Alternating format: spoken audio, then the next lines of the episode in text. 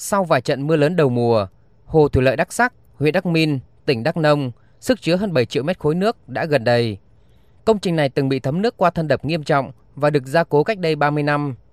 Suốt từ đó tới nay, công trình không được kiểm tra, khảo sát bài bản và có phương án duy tu. Ông Nguyễn Trương, giám đốc chi nhánh huyện Đắc Min, công ty thủy lợi Đắk Nông cho biết, đập thủy lợi Đắc Sắc hiện nay có vai trò càng quan trọng hơn trước đây vì liên đới hàng loạt hồ đập thủy lợi, thủy điện mới được xây dựng ở phía hạ nguồn. Đã đến lúc phải có phương án gia cố con đập này để đảm bảo an toàn. Nếu như công trình này sẽ là sự cố thì nó sẽ ảnh hưởng đến khoảng là 5 xã. Đắk Minh nó là khoảng là 3 xã. Cà Rồng Nô là hai xã nữa. Chưa nói là các công trình ở Hà Lưu của nó, thủy điện thì nó nhiều. Không chỉ hồ Đắc Sắc, ông Lê Viết Thuận, Chủ tịch công ty trách nhiệm hữu hạn một thành viên khai thác công trình thủy lợi tỉnh Đắk Nông cho biết, tình trạng mất an toàn đáng báo động tại hầu hết trong số hơn 250 công trình do đơn vị quản lý. Trong đó, đáng lo nhất là các công trình vừa và nhỏ được xây dựng từ cách đây mấy chục năm trước. Công trình của Đăng Đông ấy là toàn công trình nhỏ và cái tuổi đời của nó cũng trên 20 năm hết rồi. Và công trình thủy lợi là sau 5 năm ấy, trở lên ấy, là người ta phải có một cái khám sàng lọc giống như đi kiểm tra sức khỏe con người ấy thì mới biết được trong cái cái thân đập ấy, nó bị cái hiện tượng gì thấm hay là mối hay là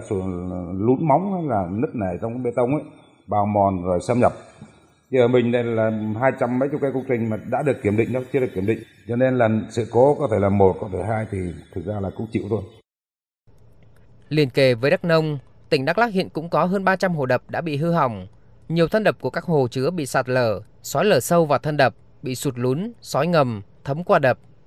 Ông Nguyễn Hoài Dương, Giám đốc Sở Nông nghiệp và Phát triển Nông thôn tỉnh Đắk Lắc cho biết, do ngân sách hạn hẹp nên tỉnh mới bố trí vốn để nâng cấp, sửa chữa được 77 công trình, nhưng chủ yếu là công trình nhỏ. Với các công trình có quy mô lớn, tình trạng hư hỏng nặng, tỉnh vừa gửi đề xuất tới Bộ Nông nghiệp và Phát triển Nông thôn, Chính phủ, nghiên cứu hỗ trợ sửa chữa, nâng cấp trong thời gian tới. Sau cái thời gian dài sử dụng,